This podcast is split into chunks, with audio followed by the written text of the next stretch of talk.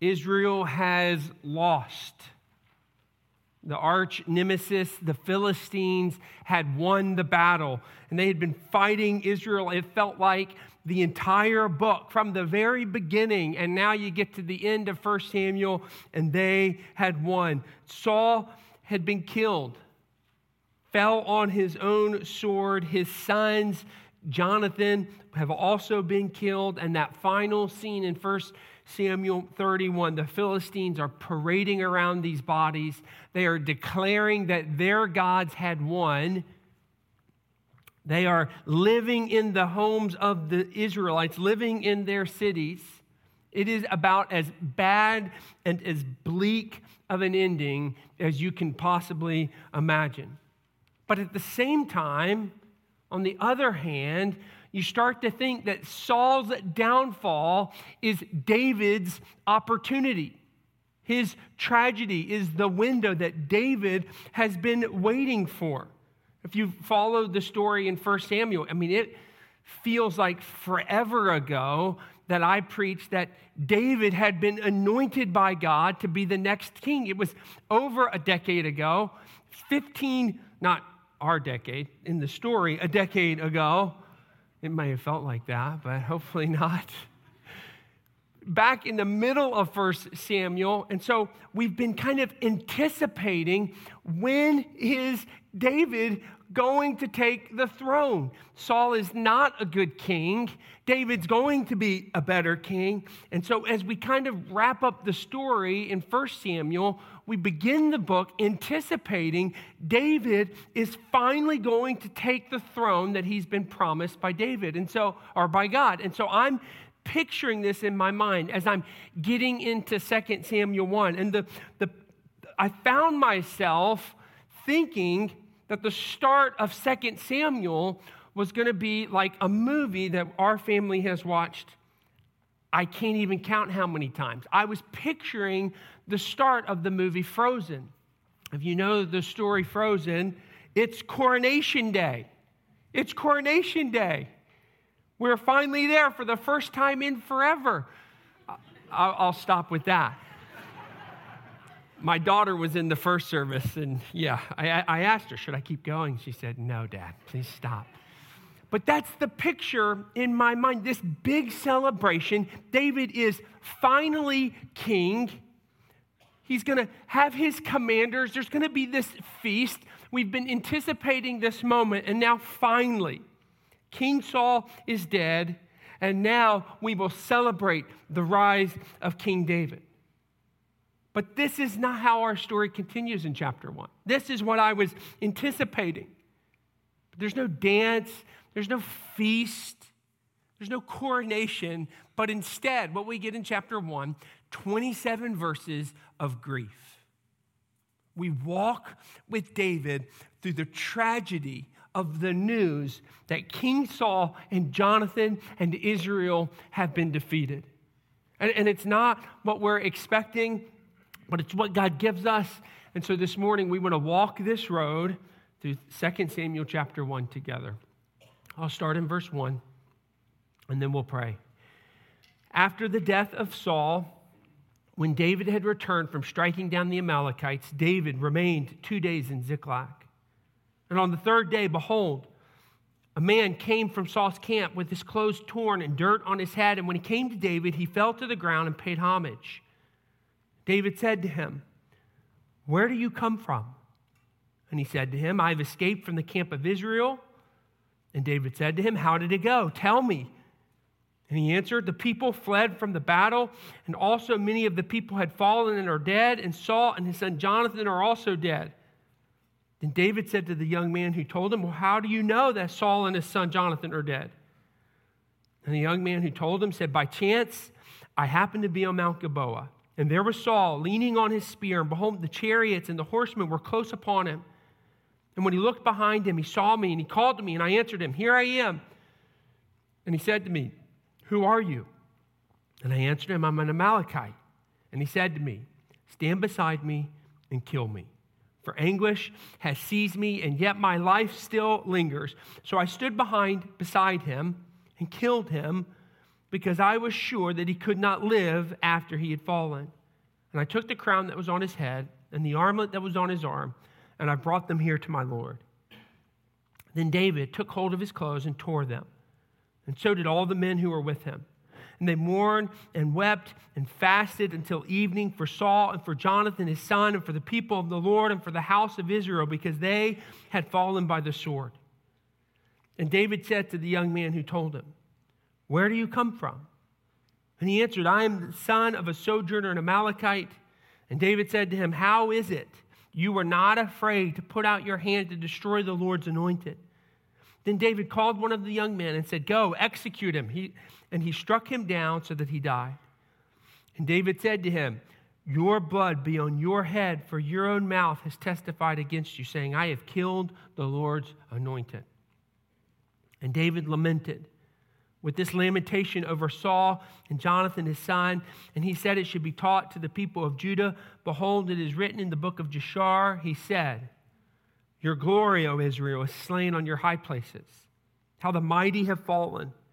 Tell it not in Gath, publish it not in the streets of Ashkelon, lest the daughters of the Philistines rejoice, lest the daughters of the uncircumcised exult. Your mountains of Gil- Gilboa, let there be no dew or rain upon you, nor fields of offerings. For there the shield of the mighty was defiled, the shield of Saul not anointed with oil. From the blood of the slain and from the fat of the mighty, the bow of Jonathan turned not back, and the sword of Saul returned not empty. Saul and Jonathan, beloved and lovely, in life and in death, they were not divided. They were swifter than eagles. They were stronger than lions. You daughters of Israel, weep over Saul, who clothed you luxuriously in scarlet, who put ornaments of gold on your apparel. How the mighty have fallen in the midst of the battle. Jonathan lies slain on your high places. I am distressed for you, my brother Jonathan. Very pleasant have you been to me. Your love to me was extraordinary, surpassing the love of women. How the mighty have fallen, and the weapons of war perished. Let's pray. Father, we come to the story, first, second, uh, second Samuel 1, and we pray, God, that this truth would speak to our hearts and to our minds and to our lives, that we would leave this place this morning changed by the truth of your word. In our grief, give us hope. As we navigate life, give us light. And God, I pray that we would hear from you according to your word today, that nothing would keep us, no stressor, no fatigue, nothing would keep us from hearing from your spirit through your word today. In the name of Christ, we pray. Amen. For an outline of our text as we walk through it, I'll put it on the screen. It's not a very complicated chapter to kind of map out what's happening. In death, we cling to hope. That's 1 verse 1. And then the rest of the chapter, in death, we grieve. David is grieving. Verse 2 all the way through 27. This morning we'll start in verse 2, and then we'll come back and we'll close with the hope of verse 1. And I think it's helpful as we kind of get back into this part of the book in chapter one. I think it's helpful to remember the ride that David's life has been. David's life has been a roller coaster of ups and downs for the last four or five chapters, a complete whirlwind. And I think it's helpful for us as we kind of seek to understand what, what is David doing here to remember all that David has gone through these last couple of chapters. Back in chapter 28 and 29, you remember David was on the battlefield with the Philistines going to fight Israel. This was a low point. His bad choices led to this awful outcome. How is he going to get out of this mess? But then in chapter 29, God delivers David. You remember? The commander said, We're, not going to fight with David send him home. And so, from the low of, I'm stuck and I have to go fight Israel, to the high of, go home to Ziklag, to your home and to your families. The high of that moment, skipping all the way home, clicking his heels, he crests the hill and he can smell the smoke. It's chapter 30. The Amalekites had come, swept in, doing what they do, burning their village, their town, their homes, take captive their wives and their families. So, from the high of, I don't have to go fight, to the low of, our family is gone. Everything has been burned. The text said, if you remember, David said, I have no more strength to weep. Then, to the end of that chapter, chapter 30, before it even ends, David, through God's supernatural guidance, is able to discover the Amalekites, where they are, who they are, what they're doing. And the text said he recovered everything. He didn't lose anything. We called this the jackpot. And so you kind of start to see this, this roller coaster of a life that, that David is on. Tops, the highest top, the lowest bottoms. And then we get to back to Ziklag. So he rescues his family. They come back to Ziklag. And once again, now David is weeping again. The mourning continues. I feel like I just talked about mourning and loss and grief, but this is the story of David's life a roller coaster. When is it going to end? And, and maybe your life feels like that sometimes. Just up and down, over and over. I remember a few summers ago, we vacationed to Ocean City, New Jersey, and they had just put this really big roller coaster on the boardwalk. And of course, as we watched it, my middle son Truman had decided this was his dream. He was born for this ride. And, and, and, so he had begged and begged all week long Dad, let me ride Gale Force. And, and of course, our patio, where the, the little place that we were staying, you could see gale force from where our little patio was. You could hear gale force all night long. But Truman, this just whetted his appetite. Dad, let me ride this ride. And we talked to the, the operator there of the amusement park. He said it's 125 feet tall, it's a 90 degree drop. I'm not sure how that's possible. It's a 64 mile per hour launch speed they told us. And this just made Truman all the more want to write this. And so finally we said, well, let's make your dream a reality. I will take you on this ride, son. And I, I mean, I don't have a, a major problem with roller coasters. And so I thought, how bad could it be? And so as we were preparing, yeah, as we were preparing to do the to get the ride, we bought our tickets and we started to get a little concerned. Nobody was in line for this ride there's always lines in Ocean City.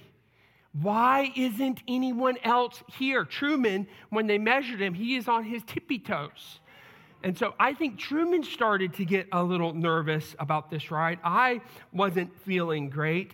And so we, we got on the ride, and I don't know how else to describe it. It was miserable. miserable. I don't know if it's that I'm getting older and, and I can't do these rides anymore. If it was the Mac if it was just, it was just too much. And Truman, I looked over to Truman in the middle of the ride. He was not having it. He was not enjoying it. And we kind of got to the end of the ride and we're kind of getting back to the beginning. And now we're smiling because the Gale Force nightmare is over. We're done with this thing. And the operator of the ride must have misinterpreted our smiles. Yeah. Let's let this dad and son have one more. Go- I think it's illegal to do that. So he just did, he pushed the button and off we went for a second ride. And there was nothing we could do. And it's, it's funny to remember, and we were talking about it, Truman, we, we laugh about it. But listen, when this is how your life feels, it's not funny just these ups and downs. God, when is it going to end, God? When is it going to end? And this, this must have been where David was. I mean, we meet David again, and he is mourning another loss. But this is the story. This is how it goes for David. You know, he goes back to Ziklag, home, or whatever's left at home. And you just have to think he was anticipating knowing what happened to Israel in the battle against the Philistines. Right? That makes a lot of sense, right? He had been escorted out of this battle. It was his people that had been that were about to fight, and you just have to think these two days in Ziklag before this young man comes. That David is just wondering what has happened in this battle. Well, then a man shows up and tells him the fate. Verse two. And on the third day, behold, a man. Sorry. A man. We'll go ahead and take care of that.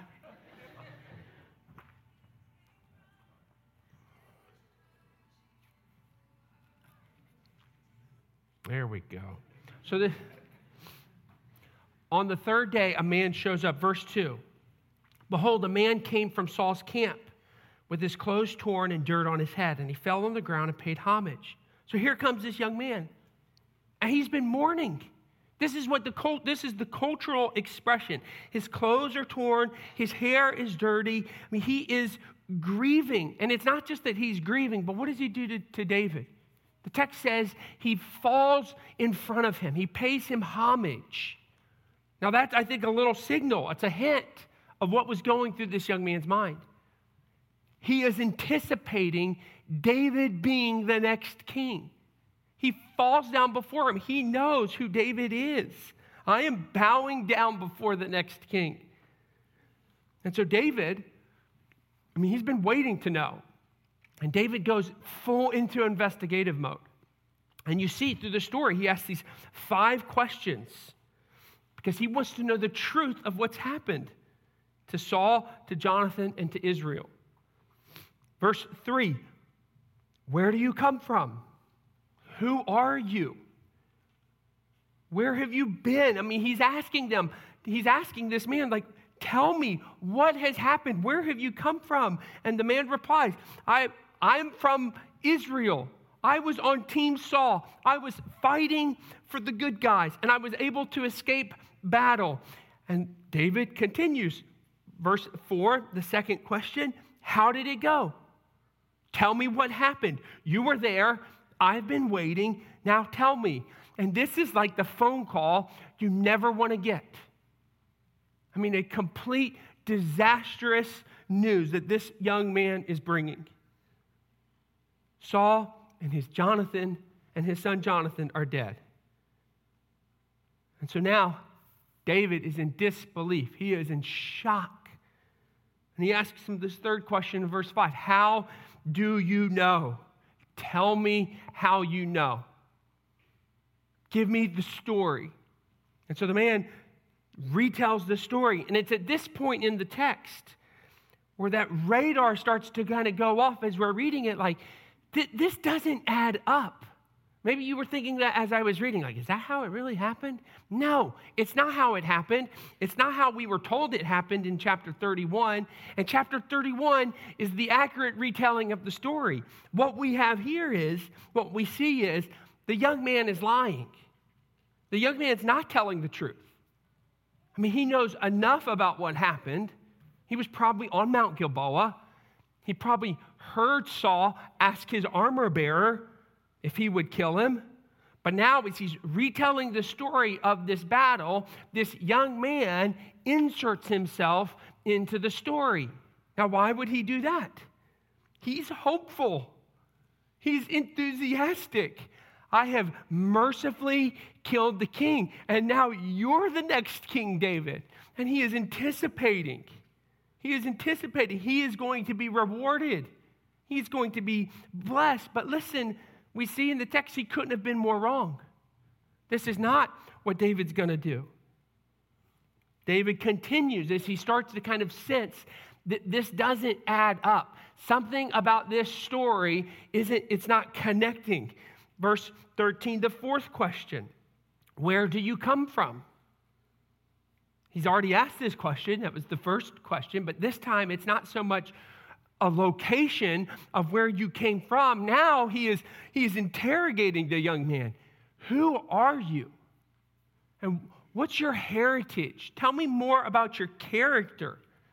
And what does he say? I'm a sojourner, I'm an Amalekite.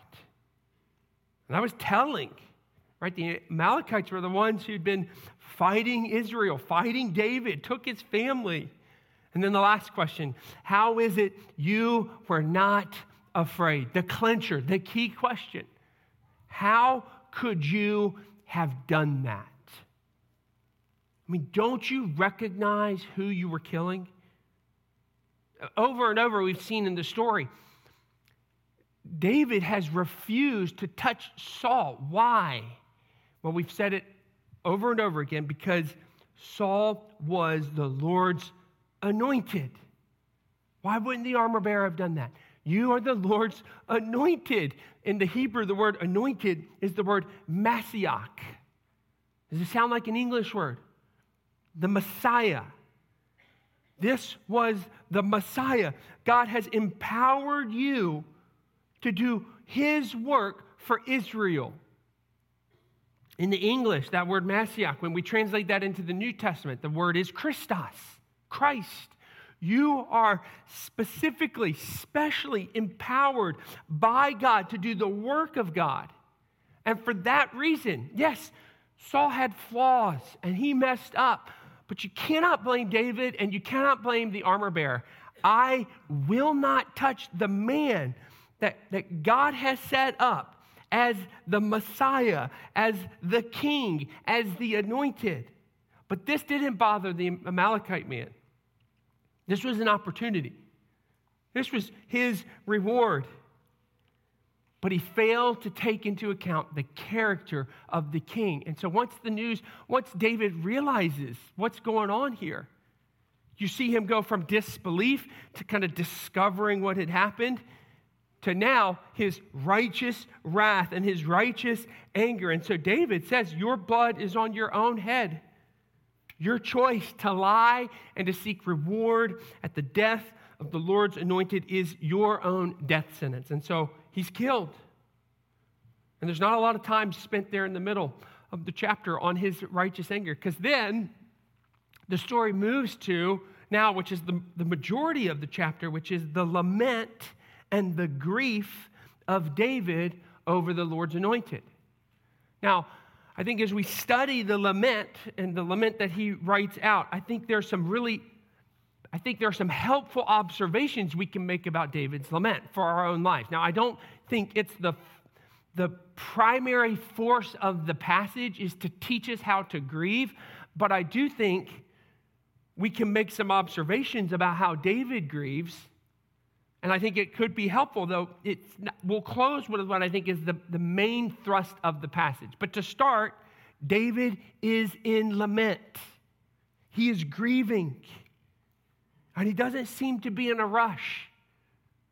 David doesn't seem to be in a rush. He's not thinking about a coronation. He's not thinking about moving on to what's next. He sits and he laments with his people. Verse 11 Then David took hold of his clothes and tore them, and so did all the men who were with him. And they mourned and wept and fasted until evening. I mean, he's just mourning. He's just, he just says, slow down in the grief of this moment. And he's not downplaying his lament. I think sometimes we do this. We minimize the grief we feel because we feel like it's probably not the right thing to feel. But here, David, David is not minimizing it, spiritualizing it, downplaying it, or I mean, David is experiencing deep grief. I remember when we lost our son Graham, I've talked about him the last couple of weeks. People trying to comfort us. And you, be, you have to be really gracious when people try to comfort you because you know how it is. You, you don't know what to say, but sometimes people would say things and it would just cause us to, to wonder. Romans 8 28. God works all things together for good. Let's praise God. And you're like, stop talking. I don't want Romans 8 28. I don't want a spiritual message right now. I want to grieve. And I want to sit in my grief and I want to mourn and I want to lament for this moment. And this appears to be what David's doing. He's not rushing to what's next. What is he doing? He's writing out his lamentation. I mean, we see for the last half this beautiful, raw moment of David putting words to his lament. I mean, this is a, a helpful thing to do. I've done it. Helping you to process what you're feeling by writing it to words. I mean, this is what the counseling world does. It's helpful. It's helpful as you experience an unspeakable grief to try to capture it with words. And this is what David's doing. He says, teach it to people. Invite others to see and to read and to learn, to feel what I'm feeling through this lament that I'm writing. And so you get to the lament, verses 19 through 27, and it's, it's almost like we've, we've looked into David's journal. And he's all over the place. It almost feels wrong to analyze it, to, like, to try to outline it, because he's just all over the place. One moment he's angry at the Philistines. He's spiting the mountain that, he, that Saul and Jonathan were killed upon. The other moment he's sullen and somber and emotional. And, and we're just reminded this is how grief works. There's no five to seven neat little stages of grief that when you get to acceptance, you've, you've grieved all you're going to grieve. But David is showing us that the, the process of grief it is all over the place. One moment, you can be content and at peace, and in the very next second, you can be overcome with sadness. I've talked with many widows that this is their experiencing. We've had a couple here who, one who lost her husband a year ago, another who lost her husband two years ago, and this is how they described their this last week. All over the place happy, content that they're in a better place, but in the same breath, I am overwhelmed with sadness that my husband's not here. This is grief. We don't, we don't arrive. There's no endpoint to the destination or to the map. It just looks different at different times. A song can come on, you can smell something, you can hear something, and all of a sudden you're thrust back into it. This is the nature of grief. And so I think it's helpful at least to observe how David laments, but I don't think it's the main question that is the force of this text. I think the, the most obvious question to ask here is this Why is David so sad? I mean, have you been thinking that as we've been reading this? Like, David, come on. David, who, who are you crying about? Don't, don't you see Saul has been your enemy more than the Philistines have been. Get over this, David. Take the throne. Like, why aren't you celebrating? This is the man who has tried to kill you over the last 10 years. And we don't have any hint of David, not once saying he is relieved. He's going to sleep well tonight. Saul had it coming. What goes around comes around. None of that. So the question is why do we get a chapter of David grieving, especially grieving over Saul and Jonathan? Well, I think if we look into the lament, 19 through 27, we could see the cause for his grief. Look at some of the adjectives used to describe Saul and Jonathan and Israel there in the, in the, in the passage. Verse 19 Your glory, O Israel, is slain on your high places. Saul is glorious. Jonathan is glorious. You are at the top of the top. I mean, this is the word that describes beauty and splendor and majesty. You represent as the king the majesty of God. You are at the pinnacle. And yet, the glory has been slain. You have been killed. And then you get to verse 19, you have the refrain of his lament. He says this several times. It kind of stands out in the lament. How the mighty have fallen. How the mighty have fallen. The word mighty. I mean, Saul had been mighty in battle. You go back to chapter 14, 47 through 48. It won't be on the screen, but it just talks about how enemies coming from all sides of, of Saul, and Saul just had victory after victory after victory. The Moab and the Ammonites and Edom and the Amalekites and the Philistines and Saul was mighty in battle, winning time and time again, but he is no longer. He's no longer. The mighty has fallen. You get the word unified in verse 23. They were undivided. Saul and Jonathan, beloved and lovely, in life and in death, they were not divided. Again, you're kind of like, really, David?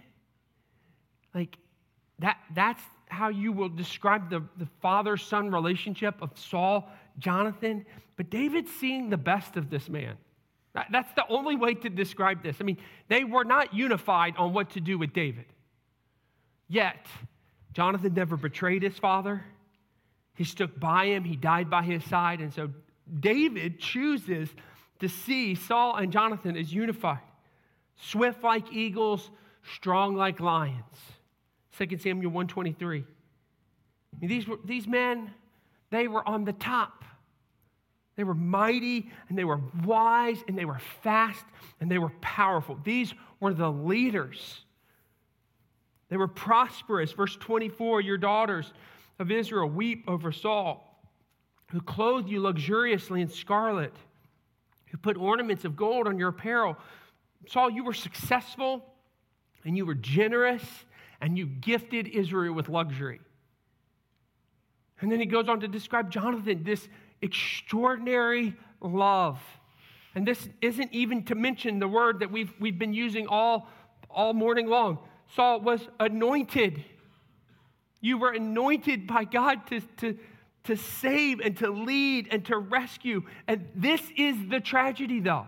This is the tragedy of the chapter.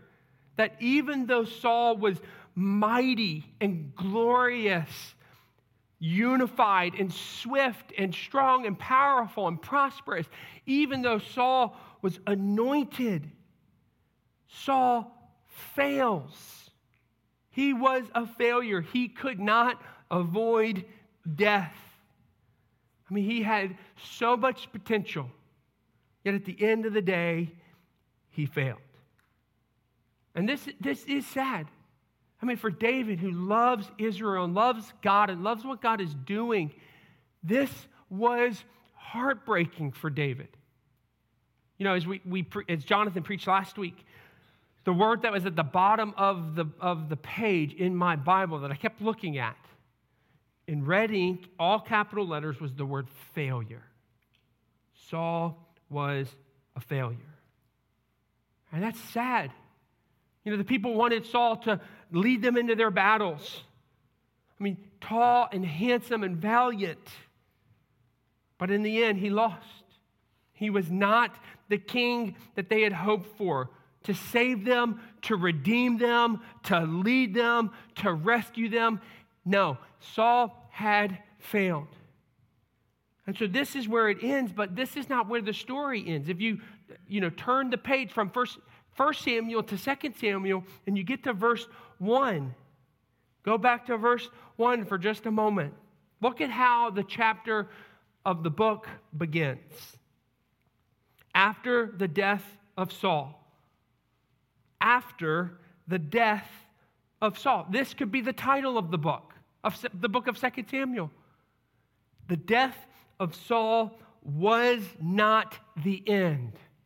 The story is not over. Death is not the final word, there is an after. And the whole book is telling the story of yes, it was bleak and dark and discouraging, but there is an after. There is a moment that comes next. This is not the end. And for a moment, you see this ray of light peeking through the storm clouds because you start to get this hope. The story's not over. And then you read the next phrase when David had returned from striking down the Amalekites, there is another man, a king who is coming, who's up next, who'd been chosen by God, not chosen by Israel to go win all the battles, but this time David was chosen by God, a man after God's own heart. Yes, not perfect. But here's what we see the moment that Saul was being defeated, at the same time, another victory was being won. Who was, who was David defeating? He was defeating the Amalekites. And I think the author puts this here really intentionally. The same moment that the throne and the crown is taken from Saul is the same moment that David's winning. And, and if you remember, why was the throne being taken from Saul? Way back when he didn't listen to God to strike down the who? The Amalekites. Samuel told him, The crown is, is being removed from your family, from you. You will no longer be the king because you've disobeyed. And for the reason that Saul lost the throne, David was taking it through his victory over the Amalekites. And so this is what we see. In David, there is victory to come. In David, we have a better king. And so for us, this is a, it's a good reminder for us. We will have days of deep sadness. You, you may be living in days of deep sadness right now. And it's okay. It's okay. Don't, don't rush it. It's okay to feel that. Death is sad. Loss is hard. Unmet expectations can be devastating. But listen, we don't despair, do we? We know there is hope. There is a king, a better king, and a better day before us. That death, death is not the end. And this is what verse First, 2 Samuel 1 teaches us. That the story is not over. But for us today, why we don't despair and why we're not overcome with tragedy is because we know who the better king is. And it's not, it's not David, his name is Jesus. And so this is the gospel. This is the wonderful news of the gospel that Jesus came and he came to do something about death. And, and what's so magnificent about Jesus is he came and he sympathized with people. If you remember the story of Lazarus, what does he do? He weeps. Mary and Martha, he weeps with them. He weeps with us. He is sympathetic to us that loss and death, it is, it is devastating. But here's what's so great about the gospel He doesn't just sympathize with us, Jesus comes to do something about it. He comes to change the trajectory. He comes and he dies so that death would prove to be the end. His death would be the end of all deaths. And so for us today, if we grieve, it's okay to grieve and it's okay to sit in grief. But at the same time, we have hope. The King has come and he is coming again. And we know that in him we have life. Let's pray together. Father, we thank you this story with Saul and David and how much we can learn, each of us can learn. And so, God, I pray for the one here who's grieving, who's disappointed, who's discouraged, who feels like David felt in chapter one. God, I pray that they would see the victory and the hope of verse one. That you sent Jesus at the same time of us struggling in our own sin, that you sent Jesus to rescue us. And that's the gospel. His death is the end of death, our death, and that we can have hope and life in Him. And so, God, I pray that you would give us hope. You'd give us hope. We're thankful for this morning. We're thankful for this time as we sing this song about life and death and about hope in Jesus. God, I pray that it would touch our hearts, that we'd leave this morning clinging to the hope that we have in Christ. It's in His name we pray. Amen.